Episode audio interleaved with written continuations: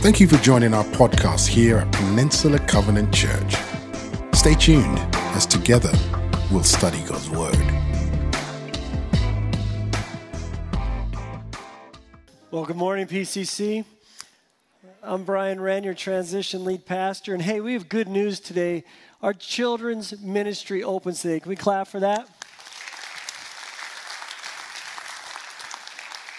So, what that means, if you are one of those young ones or you're feeling young today and that's where you just want to go, uh, head on out. You guys are free to roam right now. You can head to the doors, uh, they'll greet you and meet you there. Um, and so, head on out right now. And everyone else, stand up and just say hi to somebody maybe you haven't seen in a while or just take a stretch.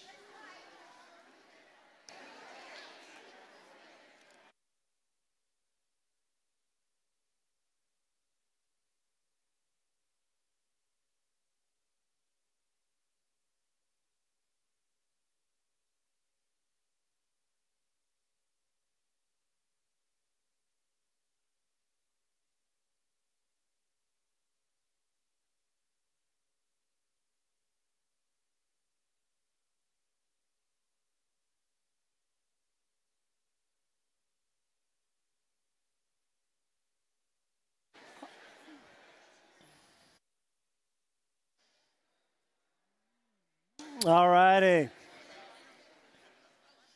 Hey, so glad you're with us today. We're kicking off a new fall series called Together Remembering. You might not know it, but we're in this year long theme uh, about being together. We call it Together We Are PCC. It's, it's our theme for our entire transition year that we're involved in. And so during the fall, together we're remembering experiences that inform our future. It's a study of the book of Deuteronomy. We haven't studied the book of Deuteronomy in over 25 years together as a church. And back in uh, spring of last year, God put it on my heart and felt like, boy, there's a reason for us to get into this. And so I start today with a question. And here's a question for you What are the memorable scenes in your life where God taught you key lessons? That inform your future. Notice it doesn't say informed like it's already informed. It's informed, meaning it's ongoing.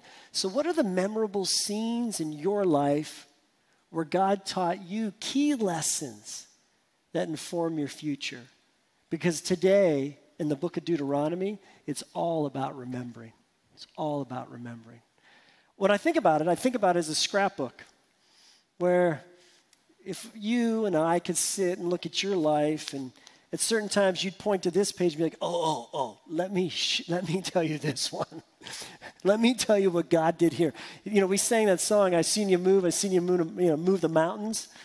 And this would be one of the, hey, wait, this is, wait, let me, oh, this one's even better. This is a mountain moving time, all right? Where God does something and he teaches us a lesson. Sometimes it's super practical. Like a guy told me after the last gathering, it was about obedience. He and his brother were not supposed to ride the moped.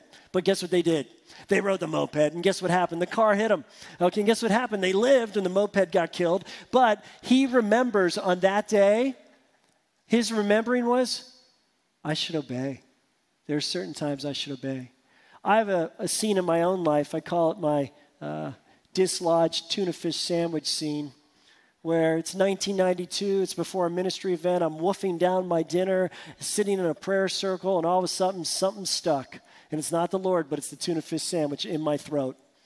And I am choking on a tuna fish sandwich. Anybody ever choke almost on a tuna fish sandwich? You know, that mayonnaise, that combo bread, that tuna, that thing can get stuck. And I began to panic, and then it began to come out. And it went. And it, fortunately, it came out. And you know what God taught me on that day and that scene? Hey, Bry, sometimes you need to slow down. And sometimes, Bry, you just need to chew more. It's really that basic. Chew more. Some of you need to chew more and slow down. God, that's one of the things God wants to teach us, I believe. How about this scene? I call it the downer and downing. I'm encouraging you to remember your scenes and give them labels so they stick with you for the rest of your life. This is the downer and downing. Downey, California. I'd never been there. I never need to go back because I had a downer when I went there. It was 2005. It was my 10th year in ministry. It was supposed to culminate that year in Minneapolis in a celebration of my ordination with our denomination. But I had to go to Downey in March before the summer to give them my final paper and go through a dissertation board where they critique my paper or not. And my paper is supposed to align with the covenant and their theology, and I'm, that's where you get through the final hoop.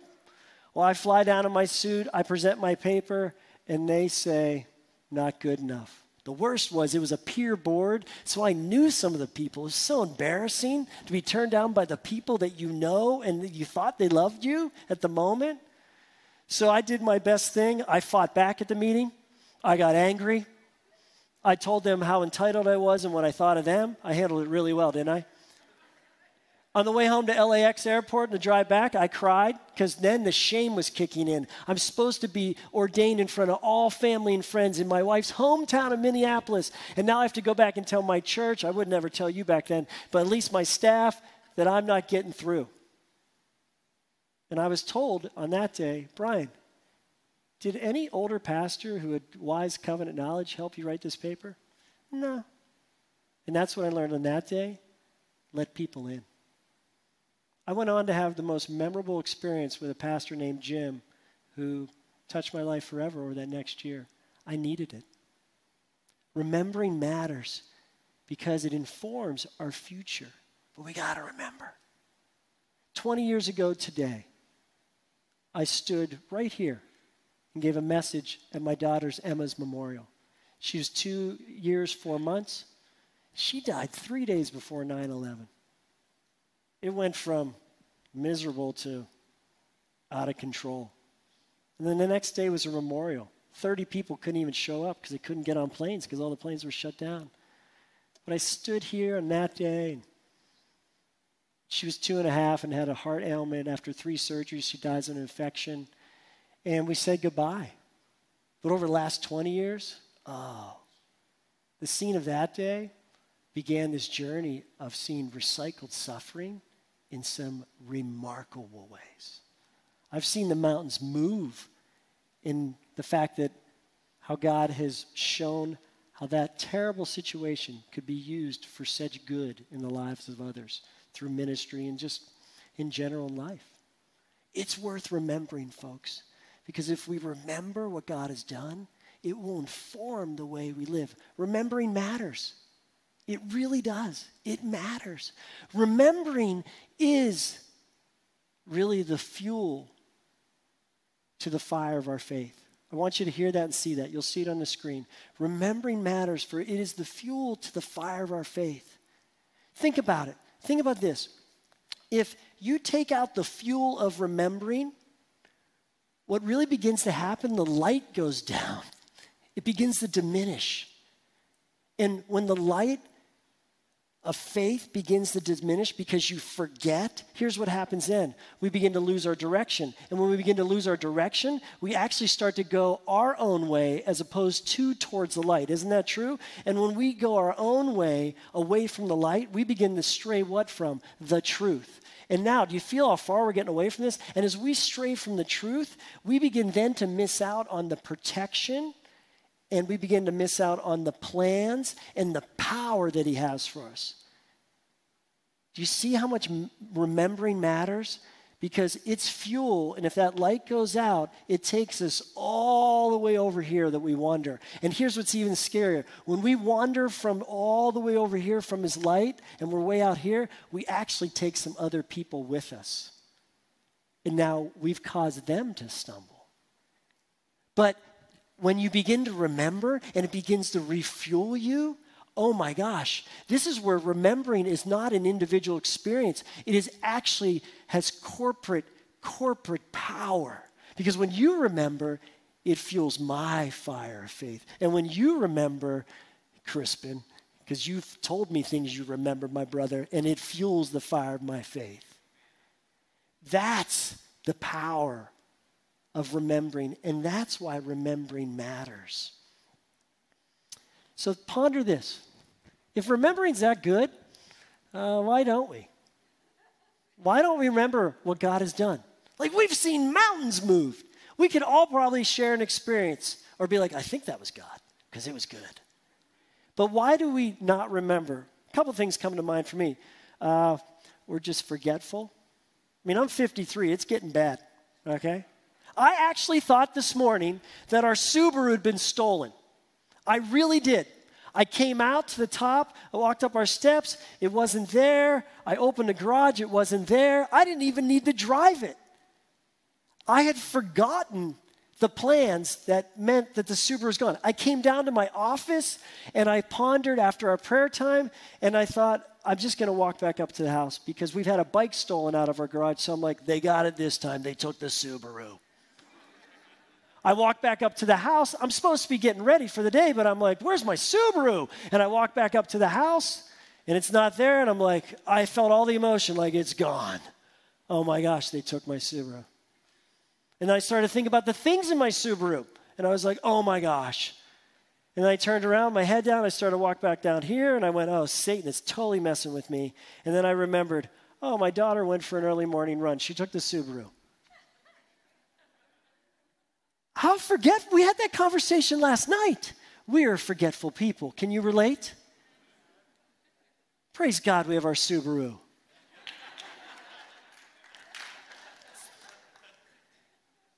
we get caught sometimes in the present and future, and that causes us to forget what God has done. The emotions win we actually want control in our lives. Isn't that one of the bigger things? We want control. So we're like, uh, forget about that. I'm taking over right now. That's what happens. This fall, as we study the book of Deuteronomy, God is calling us to be a people of remembrance. And open up uh, into the book of Deuteronomy. Open up to one of the very last chapters, chapter 32, verse 7. It's a little, little statement but it's powerful because it's one of the last times that Moses says this remember, remember. Moses says it 16 times in the book of Deuteronomy, but this is one of the last. And look what he says Remember the days of old. Consider the generations long past. Ask your father, and he will tell you, your elders, and they will explain it to you. Remember. God doesn't put the same word in a book in order for us to forget it. remember 16 times. Let's flip to the very front of the book of Deuteronomy and look at the very first passage and let's get the context and understand what is going on here and why would he call them to be people of remembrance? Well, it's pretty straightforward. These are the words of Moses spoken or spoke to all Israel in the wilderness on the east of the Jordan. It's giving a location here. It takes 11 days to go from Horeb to Kadesh Barnea by the Mount Seir road. In the 14th year, on the first day of the 11th month, Moses proclaimed to the Israelites all that the Lord had commanded him concerning them. Let's get some timing down. You've just given some timing. The first day of the 11th month. Go back to the previous slide. It says the first day of the 11th month. And it's November. Let's put it in our context. They didn't call November November back then, but let's call it November. It's the first day of November. Moses is standing on the east side of the Jordan. In a moment, you'll see a picture of this. And he's proclaiming things to them about their past. Now, let's look at this next slide, and it shows where they were actually. The Israelites had been traveling from Egypt and gone to uh, Mount Sinai. And there they got the Ten Commandments. And there they were supposed to head straight to the promised land direct road, all right, the road they mention here, the road Mount Seir, Mount Seir, and head right to Kadesh. It's only an 11 day journey, that's what it said. But guess what happened?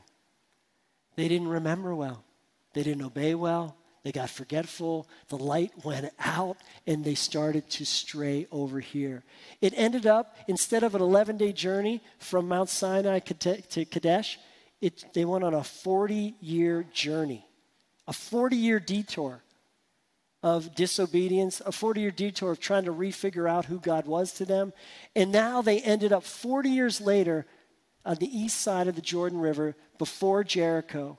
And Moses has lost all his compadres his age. They're dead, okay? He's standing now before the youngest generation. And he's proclaiming to them what? I want you to remember. So let's sum this up It's Moses, it's the Israelites, it's the leader to be Joshua that's coming.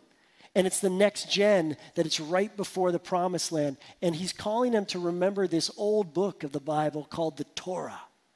The Torah is just the first five chapters. In essence, the fifth one, Deuteronomy, was just being lived out. This whole journey of Deuteronomy goes from November to January. This whole book is only a three month scene in the life of Israel.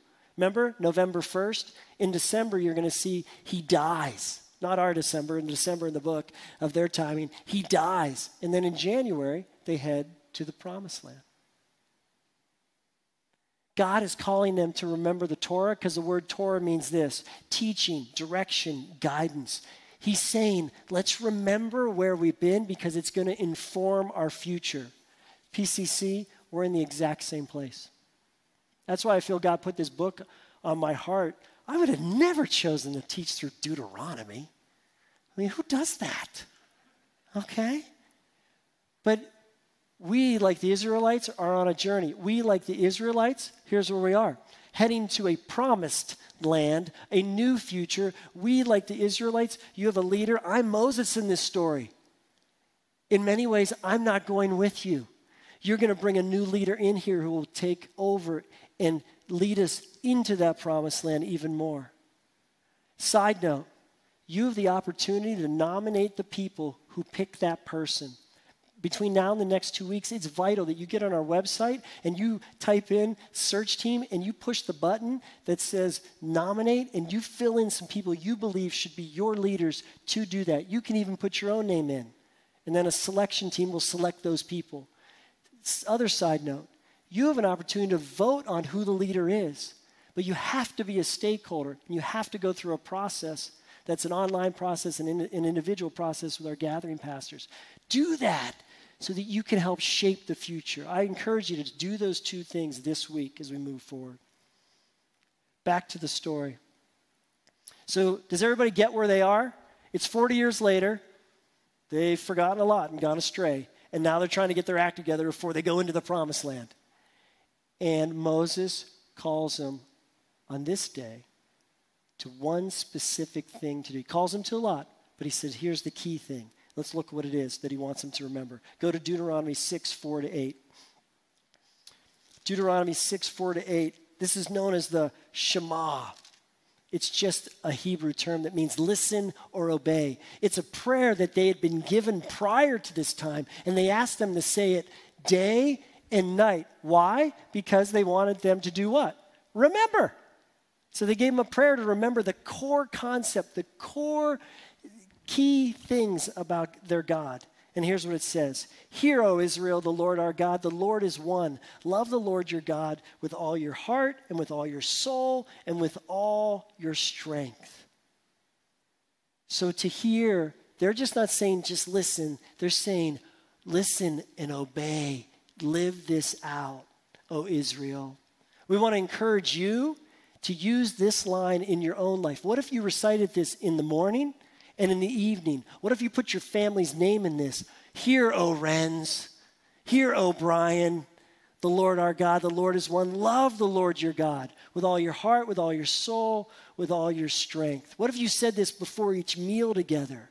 It's a reminder to remember who God is, and it centers you so you don't stray. We become stronger people of faith when we hold on to these truths. This verse is telling us a few things.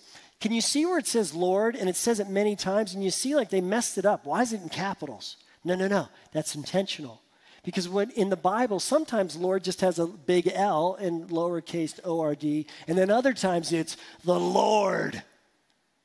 Because this is the term Yahweh, the God of all existence, the God who created all existence. So they're calling them to remember the big God. When it's L O R D, small, small O R D, capital L, it's Adonai, the God of relationship. Isn't it good? It's both. The God of all existence we can know, and then that God wants to Adonai, be Adonai to us, relate to us. And then it says, the Lord is what? The Lord is one. it's pretty simple. The Lord is number one. Okay, that's what they're saying here. But when they phrase it like that, they're also saying this He is unique, He is singular. There are no other gods like Him. Because aren't we easily drawn to other gods? Can anyone relate to other being drawn to other gods? Oh my goodness, am I drawn to other gods? But the Hebrews, just like us, are be reminded no, there's only one. Come back to this one God. And then look at the devotional piece at the end. It says, Love the Lord your God with all your heart, with all your soul, and with all your strength, with your entire being. I have a question for you right now. What else do you give your all to instead of God? You'll see it on the screen. What else do you give your all to instead of God? Oh, there's so much temptation to do that, right? It's so easy to give it. Sometimes I give it to a substance, don't I? Like, oh, give me the chocolate. Give my all to this. Give it all to me, all right? Sometimes it's sensuality. Sensuality is such a draw. I mean, let's not deny that, church. And it's such a good thing, but we can be overly drawn to it, our sensuality. I'm not saying don't go there, but you got to put it in the right box, right? We all know that. Just like I got to put all the chocolate in the right box and keep it away from me sometimes. But these gods, how about status? Oh, I love some status. Give me some likes on Facebook, all right? Look at you know look at my instagram and like me. We love status. Look at my look at my academic you know stature. We love status. How about security the god of security? Oh fill my bank account because that is so much more fulfilling it seems than god is at times. Can you relate to this? Or how about the god of self? I just want it my way. Everybody get out of my way. Just the god of self we have all these other gods. And here's what's so beautiful if remembrance is the fuel to our faith, you know what confession is of our other gods? It's kindling. Confession is like kindling because if you if you grab a handful of confession and throw it into the fire and admit that these other gods are really what you like sometimes, they burn up, and then the flame of faith enlightens. Are you with me on that? That's where confession is so powerful. So don't get down on yourself when you're drawn to other gods. Just take those other gods to the one true God and let Him burn them up and let the light of faith explode. Because then we'll be doing our journey with God. And when you take that confession to Him, you're giving all your heart, all your strength, and all your mind, and you're reigniting your faith. So, church, don't condemn yourself for the other gods you go after. Just do the right thing with them. Take them to God. This passage closes and it goes on to tell us that we should take these commands and listen what it says that are given to us in this day. And it says, impress them on children. So pass on what you know about God. Talk to them when you sit at home and when you walk along the road and when you lie down and when you get up. Tie them as symbols on your hands and bind them on your foreheads. Write them on the door frames. What the text is telling us here is remember and pass it on. So, PCC, as we move forward as a church, oh, I want to challenge you to participate moving forward because we need to be people of remembrance because we will be a stronger church and stronger individuals in faith as we move forward into this new land with our new leader. And we need that. Our new leader needs us to be those type of people. It's what God's calling us to. And so I want to encourage you. Will you remember and let it be the fuel to the fire of your faith? And I have these different ways I want to challenge you to participate moving forward. Here's the first one would you really begin to identify what are your top five remembrances of what God has done? Will you ponder those? At one point, we want to get people sharing about those and even get them up in here. What are the ones that you remember? My daughter's death and standing here 20 years ago to this day actually fuels my faith. I'm not trying to be super spiritual. That's taken 20 years. But we have these moments that, have, that can fuel our faith. We need to know those and share those with one another. So, what? I want you to figure that out. Another is will you take the Shema, maybe you customize it to your own way, and share it, or and convey it day and convey it night? Would you listen to the book of Deuteronomy? Maybe not even read it this time around. Give yourself a different way to get it in your soul. Listen to it. Get the YouVersion app, press play, and let it just resound. And would you listen to the first four chapters before next Sunday? I would ask you. There's a reading plan you can get on our web. You can see it, but first four chapters before this next Sunday. And would you consider getting in a group? Tuesday night, men, come over to the fellowship hall. We're going to study Deuteronomy. We're calling it Deuteronomy, all right, for Tuesday night. Stole that from one of our staff people. But join me and let's see what God does as we do this together. And then would you consider getting on a prayer call once a month, or excuse me, once a week on Wednesdays? There's a Zoom button on our website. You could join as many people as can. We just pray for our body for 30 minutes every Wednesday. All right, I want you to take a moment. I want you to look at those. What are you going to do? Let's stop and confess our other gods right now and then ask Him to guide us. I'm going to give you a moment. Here we go. Oh God, thank you that you gave us this book, Deuteronomy, that's known as the second law. It's the reminder of the first law, the only law. Lord, forgive us for forgetting. Lord, we take a moment to pause right now and confess to your other gods. So go ahead, take a moment in the quietness of your heart, just confess. What are your other gods? Is it self? Is it security? Is it status? Sensuality? Is it a substance? What are your other gods? Confess them.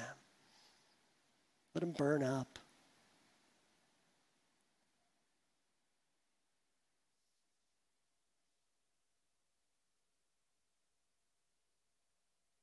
Now ask God. Ask God to lead you. What's your next step in this series? What's your next step? Is it to read? Is it to listen? Is it to say the Shema? Is it to get in a group? God, make a way, make it clear. Lord, we are your people. Help us remember so our faith comes alive. In Jesus' name, amen. Thank you for tuning in to our message podcast here at Peninsula Covenant Church.